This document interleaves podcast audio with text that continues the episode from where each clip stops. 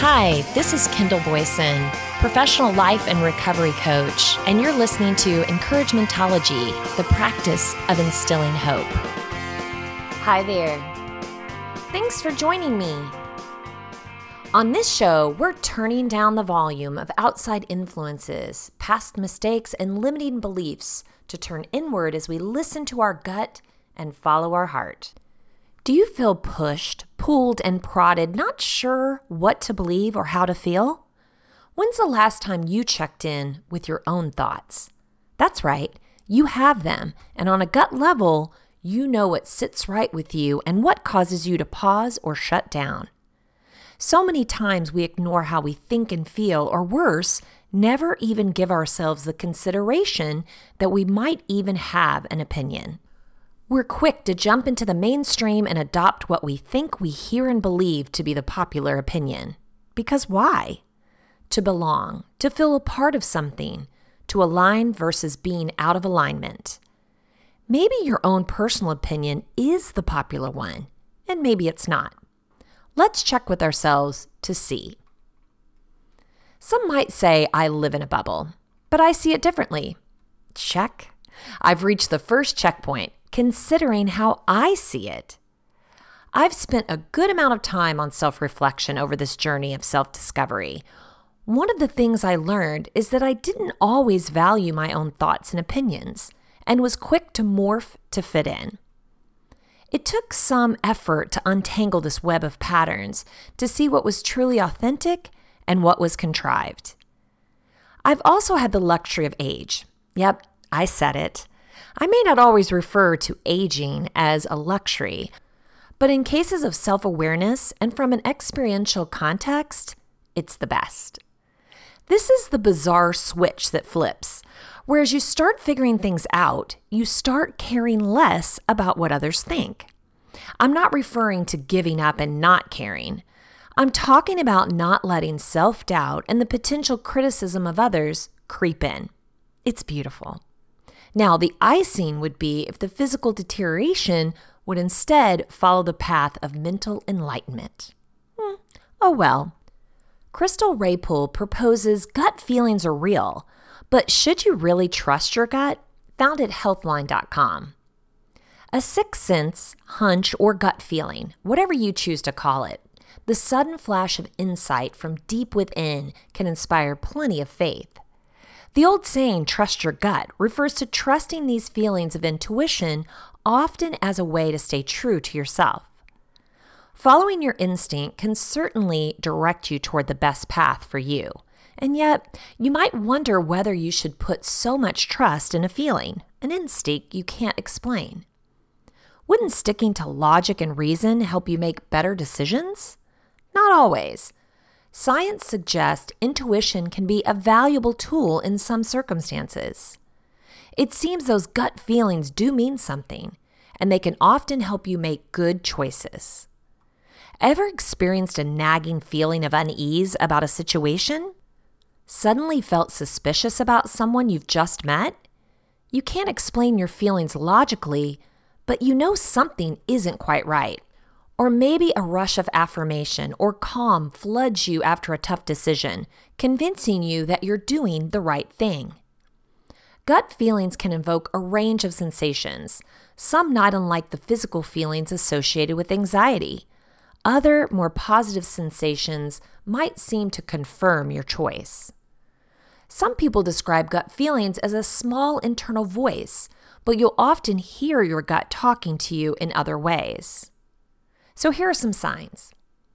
A flash of clarity, tension or tightness in your body, goosebumps or prickling, stomach butterflies or nausea, a sinking sensation in the pit of your stomach, sweaty palms or feet, thoughts that keep returning to a specific person or situation, feelings of peace, safety, and happiness after making a decision.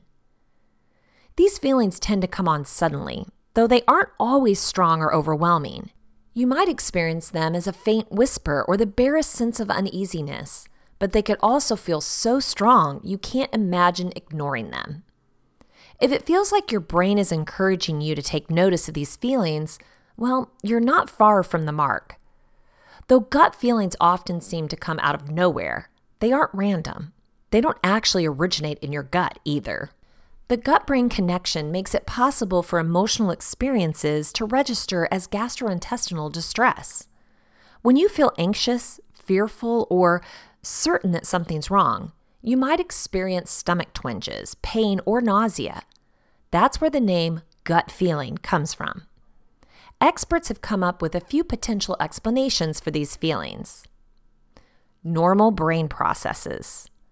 Research links these flashes of intuition to certain brain processes, like evaluating or decoding emotional or other nonverbal clues. As you go about your day, your brain collects and possesses sensory data from your environment. You're perfectly aware of some of this information. For example, if you notice two people shouting and pushing each other outside a store just ahead, you'll probably cross the street. But you wouldn't say your gut told you to move, since you made a reasoned decision based on available information. Your brain carries out these processes automatically to help prepare you for any situation that might come up. Since these processes run in the background, you may not always realize what you're observing or what it means. What if you suddenly feel a strong urge to cross the street? There's no obvious reason behind your impulse, but you can't ignore it or the tingling at the back of your neck. A few seconds after you cross, the sign on the building ahead comes crashing down right where you would have been walking. You stare in disbelief, heart pounding. How did you know what would happen? This flash of intuition probably doesn't relate to any mystical sixth sense. It's more likely that as you walked, you made some unconscious observations. Maybe one corner of the sign hung loose, wavering in the wind and slapping against the building. Perhaps other pedestrians noticed and stepped away, and you followed without realizing it. Gut feelings bring up some of the same physical sensations as anxiety, so it can be tough to tell the two apart. You might also worry your mistrust of someone else suggests paranoia. Let's say you told a friend about what happened on your date instead of digging into those messages. Your nerves got the better of you. It's totally normal to feel nervous when you finally meet someone great. You felt certain something wasn't right about them, but you decided your suspicions must have come from nerves after all. So, when should you trust your gut? Gut feelings can be very real things, grounded in observation and experience. Still, you may not want to use them to make every decision.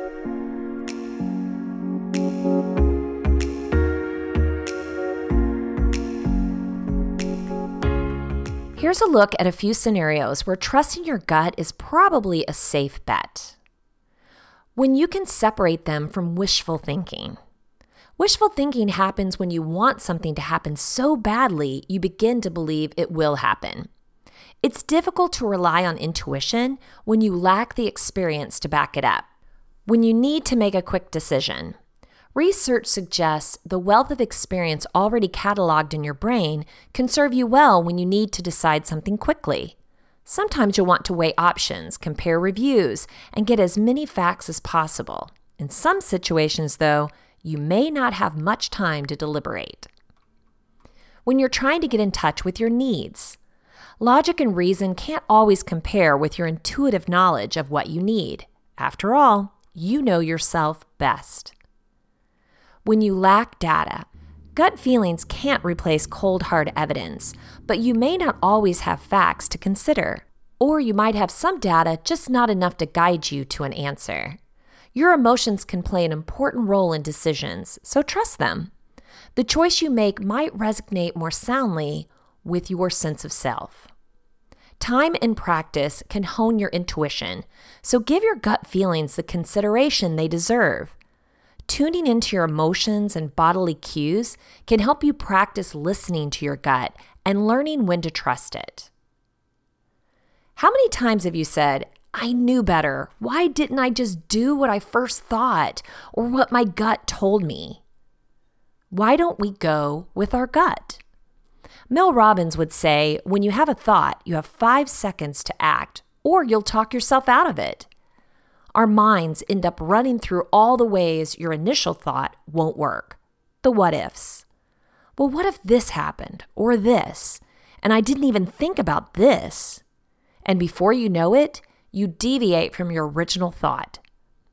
While you're stuck in doubting yourself, you tend to cling to popular opinion or even the loudest voice and the last one talking. Adam Grant says the loudest voices rarely represent the majority. They're usually speaking for the extremes. You won't understand the views of a group until you've invited the quieter voices into the discussion.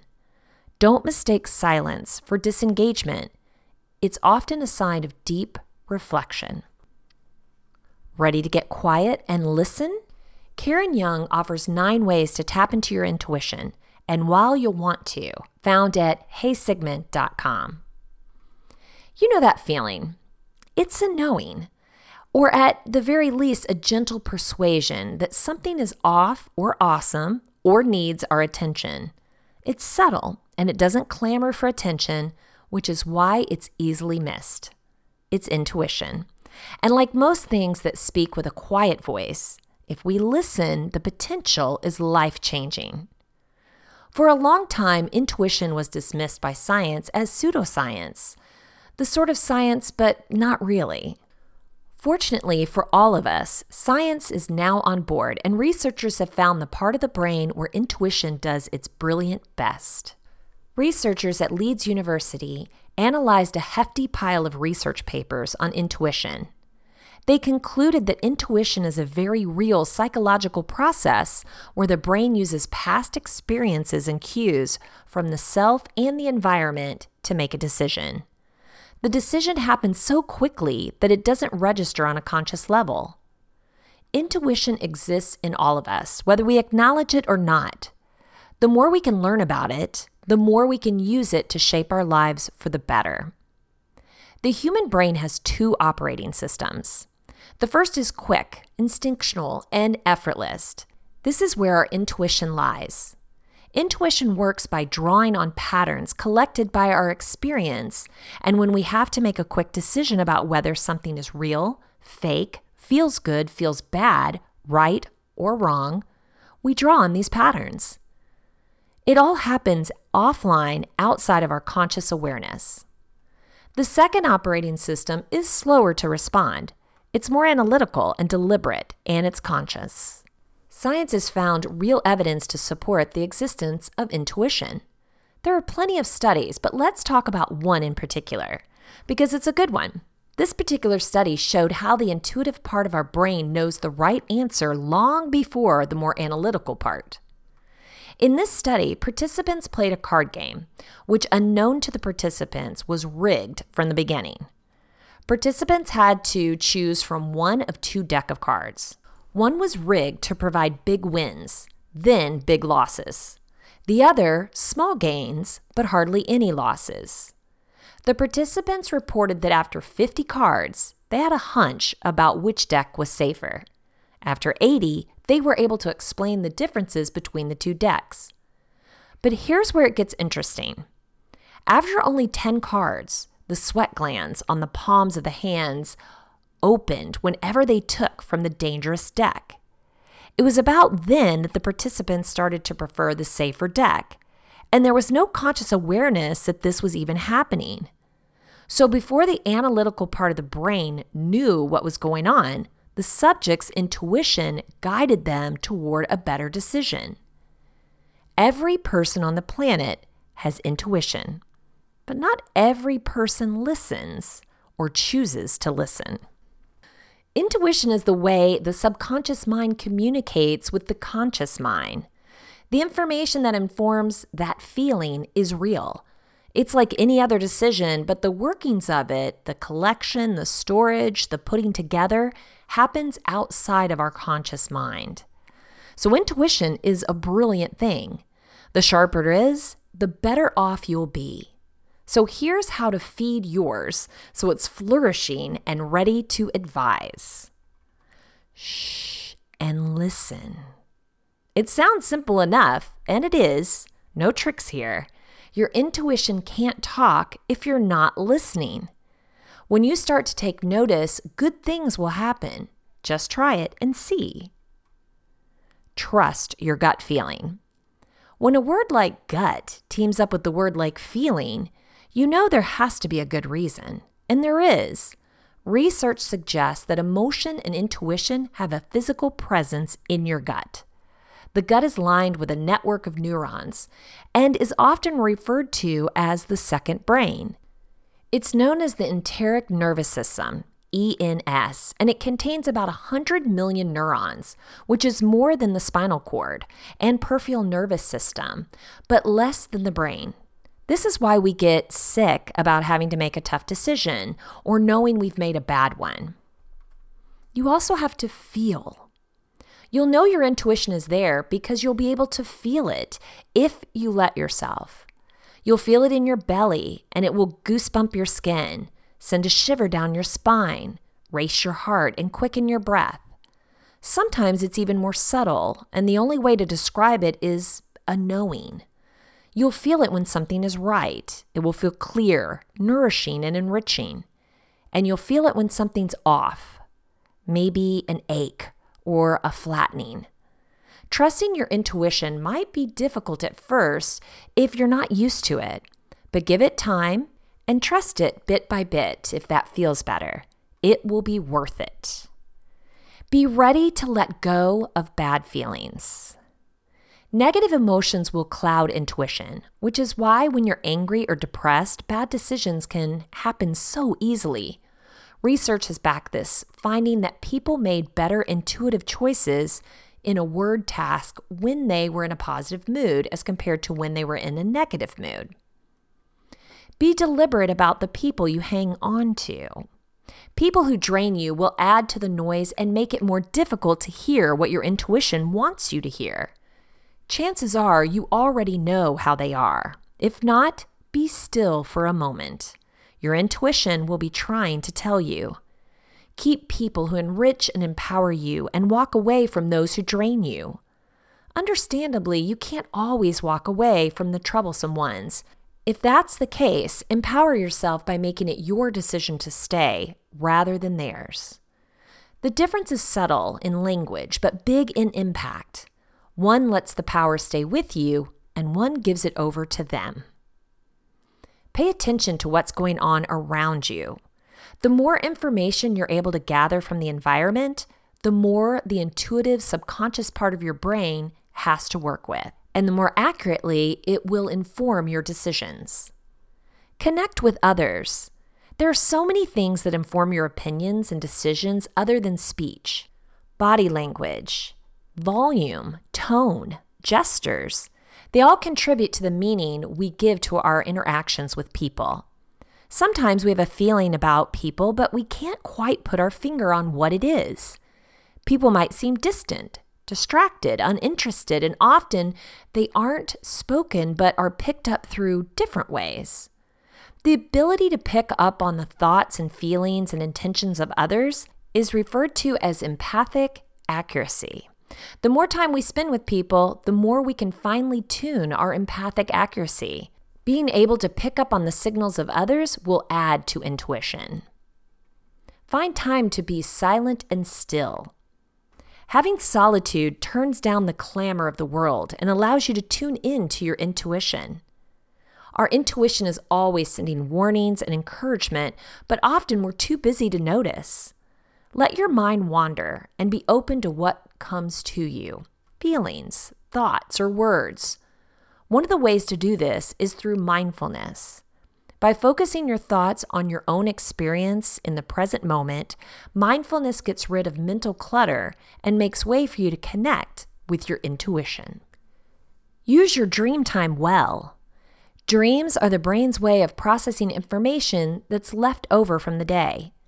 They're rich with valuable data, experiences, memories, learnings, so they can work hard if we let them.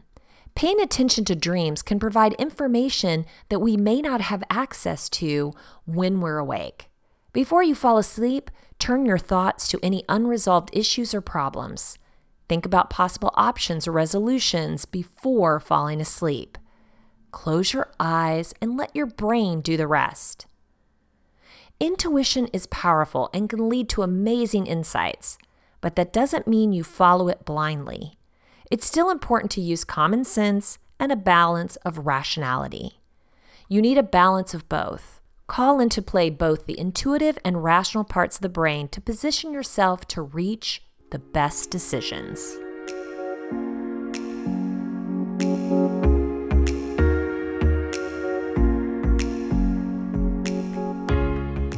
When is the last time you tested your theory? Which one? Any of them. Your thoughts about the world, other people, and yourself are theories. Where did these thoughts come from?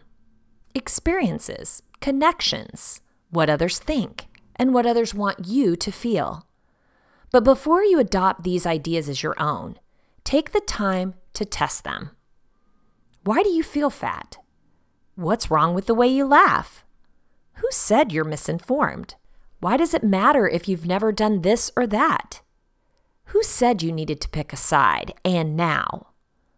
Shut it all out and get into your bubble. This bubble doesn't have to be an isolated cell that you can't see out of, but it can involve a protective boundary of space and time where you have plenty of room to sit with your own thoughts. You might need to schedule some bubble time, first thing in the morning before the world wants to carry you away, or over lunch to help you reset with renewed energy and peace, and definitely before you go to sleep so that you can free yourself from uninvited and unwanted ideas. It's time for you. Dr. Itamar Shatz suggests reflective practice, which is thinking about the way you do things, found at effectiviology.com. Maybe we should share our ologies. Just kidding. Reflective practice involves actively analyzing your experiences and actions in order to help yourself improve and develop. For example, an athlete can engage in reflective practice by thinking about mistakes they made during a training session and figure out ways to avoid making those mistakes in the future. Reflective practice can be beneficial in various situations, so it's worthwhile to understand this concept. There are many potential benefits to reflective practice. These include, most notably, acquisition of new knowledge, refinement of existing knowledge, for example, by correcting current misconceptions, an improved understanding of the connections between theory and practice, an improved understanding of the rationale behind your actions in terms of factors such as why you do things the way you do them and why you don't do things a certain way. Improvement of your goals and of the rules that you use for decision making. A better understanding of yourself in terms of factors such as your strengths and weaknesses. Development of your metacognitive abilities, for example, when it comes to your ability to analyze your thoughts more effectively.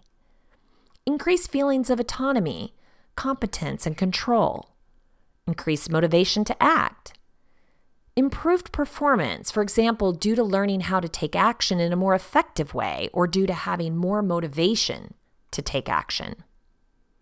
These benefits can apply not only to the specific domain in which you engage in reflective practice, but in other domains.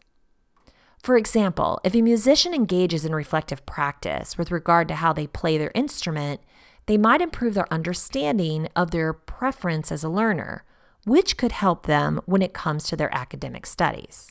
In some cases, reflective practice is viewed as not only beneficial, but outright crucial to people's goals. One scholar noted it's not sufficient simply to have an experience in order to learn.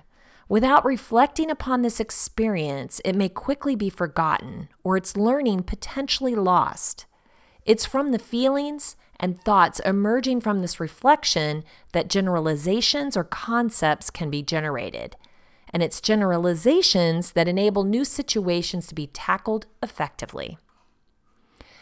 If it is intended that behavior should be changed by learning, it's not sufficient simply to learn new concepts and develop new generalizations. This learning must be tested out in new situations. The learner must make the link between theory and action by planning for that action, carrying it out, and then reflecting upon it. Overall, there may be potential benefits to reflective practice, including a better understanding of the rationale behind your actions, increased feelings of control, and improved performance. And these benefits can extend to additional domains beyond the one in which you're engaged in in your reflective practice. Broadly, reflective practice involves thinking about how you do things and trying to understand why you do what you do and what you can do to do it better. I mean, don't we all need that? As such, there are many ways you can engage in it, and different approaches to reflective practice will work better for different people under different circumstances. One notable way to engage in reflective practice is to ask guiding questions. For example, when it comes to reflective practice in the context of a recent event, you can ask yourself the following How did I feel while the event was happening? What were my goals? What were the main things that I did? What went well? What went badly? What should I do the same way next time? What should I do differently? When deciding how to engage in reflective practice, it's crucial to find the specific approaches that work best for you in your particular situation. This means, for example, that if you try to engage in reflective writing, but consistently find that thinking aloud works better for you, then it's perfectly acceptable to do that instead. While peer feedback can facilitate reflection in some cases, it can also hinder it in others so you should use it only if you find that that helps. Keep in mind that it's generally more difficult and time consuming in the short term to engage in reflective practice than to act without reflection, especially when it comes to reflecting as events are unfolding, and this can make people prone to avoiding reflection. Also, the difficulties of reflective practice sometimes make it impractical meaning that people must avoid it in certain situations. But in cases where it's possible to engage in reflection in a reasonable manner, doing so often ends up being beneficial in the long term, both when it comes to performance as well as to when it comes to related benefits like personal growth.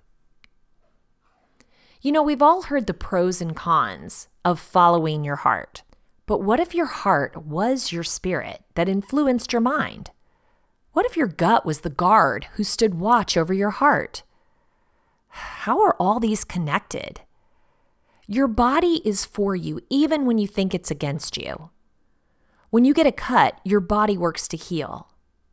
When you're overheated, your body works to cool. When you're overwhelmed, your body works to calm. You have an army of energy and love on your side. So let's see how they're all connected on your behalf.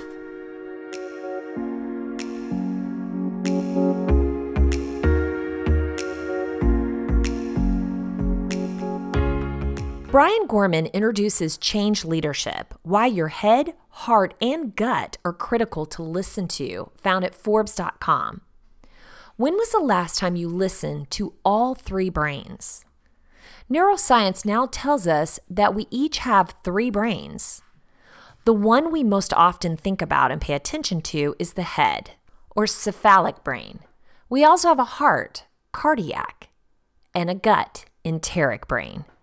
Each has sensory neurons, motor neurons, ganglia, and neurotransmitters. They're able to take in information, process it, store it, and access it when needed. They are all true brains. Each brain has a number of functions that it serves better than others.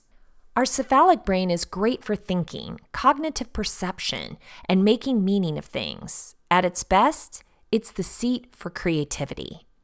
Our heart brain is meant to take the lead on emotional processing, on values, and on connecting with others. At its best, it's the source of passion and compassion. And our gut brain is designed to focus on our sense of self, on self preservation and mobilization. At its best, it's the root of courage. All too often, business leaders either are disconnected from their heart and gut brains, or they process the messages those two brains are sending them through their cephalic brain. Their reasoning is that business decisions are best made rationally with the necessary data and thoughtful analysis. They don't want to depend on gut instinct. They want emotion out of the equation. Using this approach, there are times when everything works out fine, and there are times when the result is problematic or even disastrous. While the three brains should be core leadership tools every day, they take on special significance during major change. By definition, during transformational change, the old ways of doing things and even the old ways of thinking are no longer viable.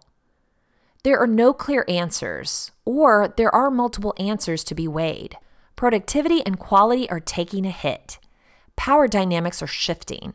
The amygdala hijack kicks in for individuals across the organization, from the executive suite to frontline workers. Fight, flight, freeze, appease.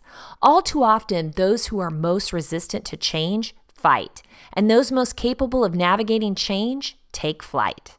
Not only are the three brains critical for leaders during major change, but the sequence in which they are applied makes a difference as well. Number one, the cardiac brain, the heart. How passionate is the leader about achieving the end state that the change initiative promises? In the absence of deep passion for the change itself and for its success, they will begin with either the cephalic or the enteric brain. The cephalic brain, the head. Connecting to a deep passion to succeed with the change, the leader is able to be creative about ways in which the end state may take shape. A leader who starts here because their heart isn't in the change won't bring the same level of creativity nor will they ever develop the deep level of commitment needed to lead a transformational initiative. People will recognize that their heart isn't in it. It's unlikely they will invest their hearts either. The enteric brain, the gut. Serving as a change leader in a major change takes courage, which is rooted here. Now it's time to assess the creative options and to choose courageously the one that will set the course for the path forward. The path chosen in this way will likely involve painful decisions, unknown risks, and sometimes high levels of uncertainty. Neither the cardiac nor the cephalic brain will select the courageous path, yet it is the courageous path that offers the greatest potential for success. Now the leader needs to cycle back and forth with the cardiac, the cephalic, and the enteric brains. The cardiac brain brings compassion to the planning. It fuels the passion for the change, keeping the leader involved, committed, and moving forward. It ensures that the values of the leader are adhered to. The enteric brain provides the courage for major decisions that need to be made with insufficient information and courage to take the difficult actions that are required. And the cephalic brain offers its expertise in critical thinking, problem solving, and creativity. I love learning about how powerful we really are because if you turn on the TV, read the paper, or scroll social media, you might be told otherwise. I would be remiss if I didn't feature an issue we are all aware of, yet unwilling to fully accept media manipulation. It's important to understand this positioning as you strive to hear yourself above the noise. On the TEDx Talks YouTube channel, I found You're Being Manipulated and You Don't Even Know It by Nate Pressner. Let's take a listen. So I was Googling something the other day, and I was so desperate for an answer that I even checked the second page of the Google search results. now, presumably, you're really paying attention to me now. Because research shows that people tend to remember and pay attention to things more that stand out to them as being interesting or funny. Now, according to Michael Griffin, an associate professor of media and cultural studies, this is how my grandparents got their news. Now, they could assume that the media was unbiased because journalistic integrity was one of the most important things at their time. On top of this, it was considered a public service, and honestly, they just didn't have many ways of getting news. This is how my parents got their news. Increasingly, we started to move towards a more 24 hours type of news, which led to an increase in competition to be the trusted news source, but also decreased the time for fact checking. And this is how today's generation gets their news. We have so many options, and they're nearly all free. And because of this, many news sources began to pick their spot along the liberal to conservative continuum and the continuum of presenting complete facts all the way to complete information fabrication. And with all of these vying for our very limited attention, we moved from a model where news could be assumed to be inherently truthful and unbiased to one which enabled fake news. You know, fake news, those false stories with the intent of influencing our, uh, our opinions and beliefs and are presented as facts. Yeah, those ones well, because of this, instead of news being the product, our attention became the product in the form of views, clicks, and likes. I mean, if we see a viral story about a shark swimming down a freeway after a hurricane, we can probably assume it isn't true and it's just someone having a little fun with some Photoshop. so now we're now we're aware of fake news and we're learning to be discerning about it. So, problem solved, right? What if I told you it's actually worse than this? What if fake news isn't all we need to be aware of? What about all the information we are being manipulated into believing is true because it's interesting or funny and our guards are down? Let me set the scene for you. You've had a long day, you come home, you want to sit down, relax, and be entertained. Your guard is down. Suddenly, any information or opinions you may come across could just plant the seed of an idea in your head without you even realizing it. Jimmy Kimmel, Jimmy Fallon. Are they all named Jimmy? Samantha Bee, Stephen Colbert, and John Oliver. All very funny people.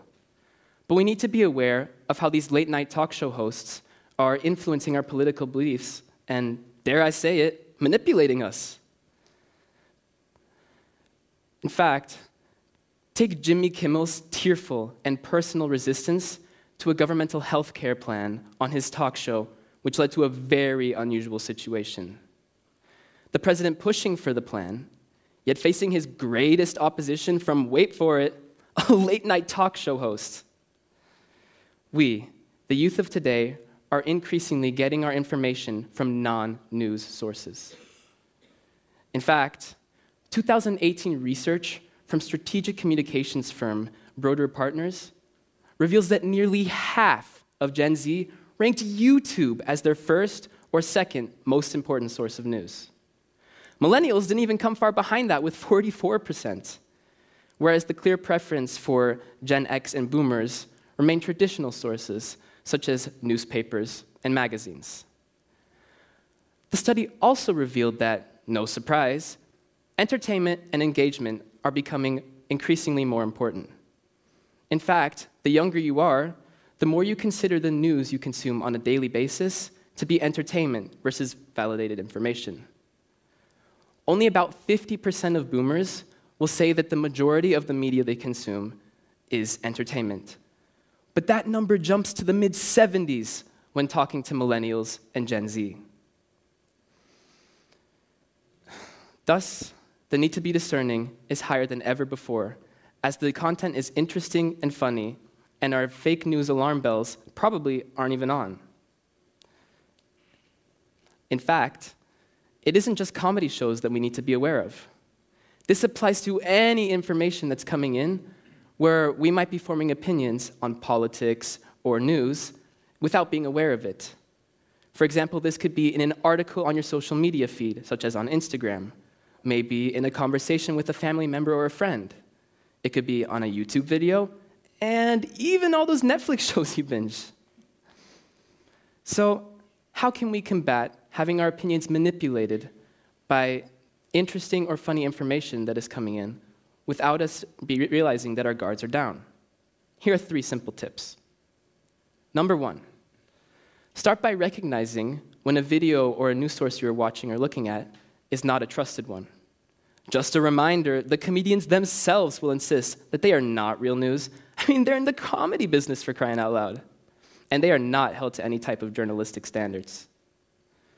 Number two, get a balanced view. When you find yourself forming a certain opinion on someone, make sure you seek out contrary videos to, uh, on both sides, those for and against that person, to get a more rounded view. And finally, you can always leverage existing sources that are aimed specifically at us, the youth of today, to combat fake news. For example, BBC has an interactive choose your own adventure game that allows people our age to make decisions about what sources, political claims, social media comments, and photos can be trusted and which ones might be fake news. In a world where the business model is increasingly becoming to capture our very limited attention, it's become more important than it ever has been to check that second page of the Google search results. Hopefully, you've enjoyed this talk. Maybe even found it interesting or funny. Maybe even interesting or funny enough to have your guards be down and accept everything I've said as the truth. So maybe now you're wondering was anything in this talk fake news? Thank you.